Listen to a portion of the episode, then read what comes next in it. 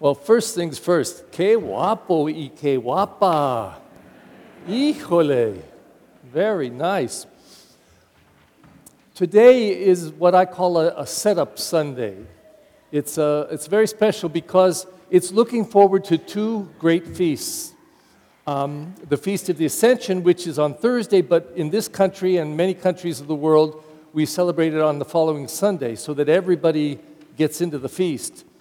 And then that sets us up finally for the gift of the Spirit on the Feast of Pentecost. So today, Jesus is looking forward to that, to his death.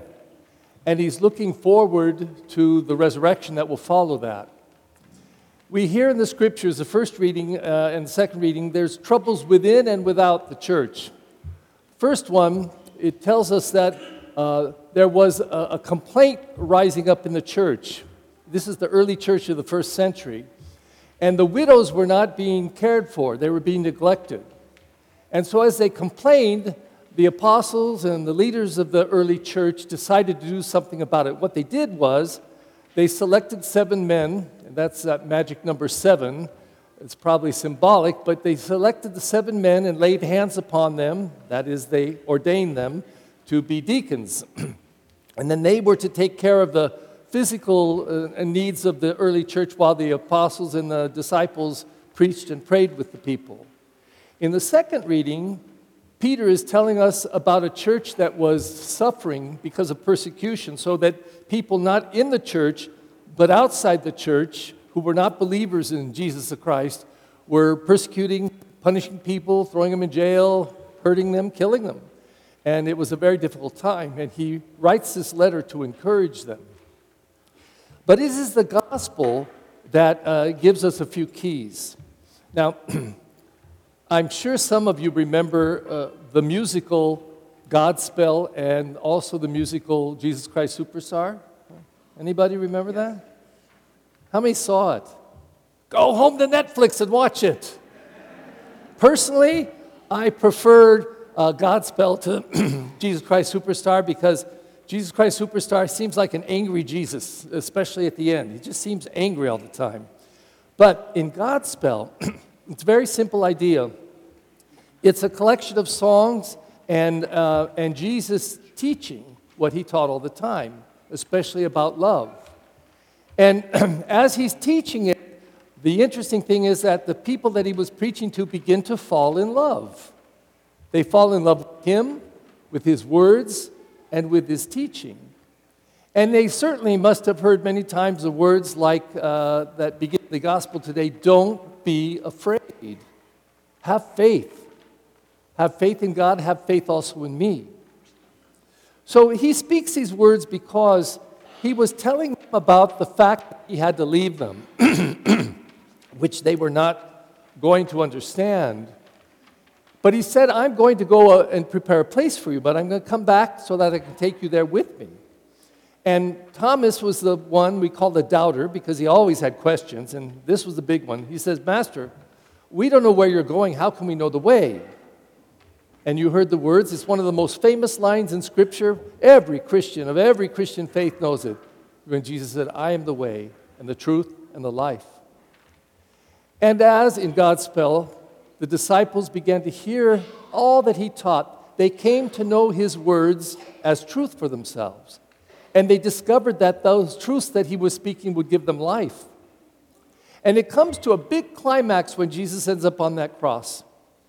Because he preached love all his life, he preached forgiveness all the time. Even in the prayer that he taught us, the Our Father, he said, he told us to say this to God our Father Father, you forgive us as we forgive those who trespass against us. You forgive us just like we forgive, which is a scary thing to say to God. If God listened to us and followed what we told him, I think a lot of us wouldn't be very forgiven. So Jesus taught the prayer in that way, I think, to shock us into realizing the importance of forgiveness and the importance of loving. And he preached it all the time. But the proof that he believed it was when he was on that cross. And these crowds of people that were, they had been spitting on him, they stripped him, they beat him, they laughed at him, they mocked him. They said, Oh, you're a king, so let's give you a crown. But it wasn't gold, it was thorns that they stuck in his head. And they're laughing at him as he's dying, suffering on the cross. And in Luke's gospel, with his arms outstretched, nailed to that cross, he just says, Father, forgive them all. They know not what they do. And I think this is so vitally important because, as he said to them, I am in the Father, and the Father is in me. And uh, Philip hears those words after he asks this question, and he, or he made a statement to Jesus Master, show us the Father so that we can believe in him too. Show us the Father. He says, You don't, you don't believe me? I'm in the Father, and the Father is me. And I ask you, what does that mean? I know we say words like that, but how do you get into somebody else and somebody else get into you? We have some sayings, and one of them is, I suppose, between lovers when they say, Hey, I'm really into you. I'm really into you. And I think what that means is that two people become one, spiritually speaking. They become one in spirit. They truly love, they truly forgive, they truly belong to each other in a way. Now, in the 17th chapter of John, which is later, Jesus will say these words I came that you might have life. Me living in you, you living in me. So not only does he say that about he and the Father, he says it about him and us. I want to live in you so that you can live in me. And this is where I think today makes such beautiful sense to, to receive communion. We take bread, like Jesus did on the Last Supper, and we say the words that he said that night This is my body, eat it. Why would he give us his body to eat? Well, he didn't give us his flesh and his blood in physical terms. But through this bread and through this bread of life that he calls it, he wanted us to eat this and receive him, to take him inside of us. And that means more than just that bread, that consecrated bread, the body of Christ. It's every word that he ever said. It means all of his teaching, all of his example.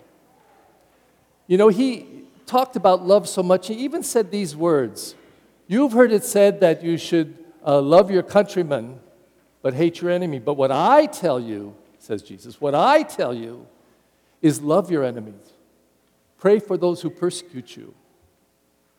And I ask the big question, like Thomas why, Lord? Why? Why would we love our enemies? And that doesn't mean um, that we go out to pizza with them or that we hang out with them all the time, but loving someone means that you want the good for them. And why not love our enemies and ask God to, to touch their lives and their hearts and bring them to change? Because if we end up hating our enemies, we're just like our enemies. They hate us, so we hate them back. And I love this example because it's so stupid, but it's so real. Let's just say, because last week there was a little dog over here and it barked every once in a while in Mass. Uh, somebody brought their rescue dog or whatever. Um, so I'm up here preaching, say, and a little dog comes down the aisle, and everybody's thinking, oh, how cute, look at the little dog. And it comes down right to me and bites me on the leg. Well, if I want to, I can get down on my hands and knees and bite it on its leg. Pretty stupid, huh? Why do we have to give back what we get? Jesus says, I'm going to give you love, and you can give that love to others. And so when they hate you, love them back. Pray for them, bless them, ask God for goodness for them. And I believe if we do that, we begin to experience Jesus Christ living in us and us living in Him. So, boys and girls, as you receive your communion for the first time today, this is a very special moment. You're coming up here, and I will say the body of Christ, and you say amen, which means I believe it. Yes, I believe it. And then you take that into your mouth and into your body. And Jesus says it just simply I want to be inside you, in your heart, in your mind, in all of your actions. I want to live in you. I want to live in you and love you.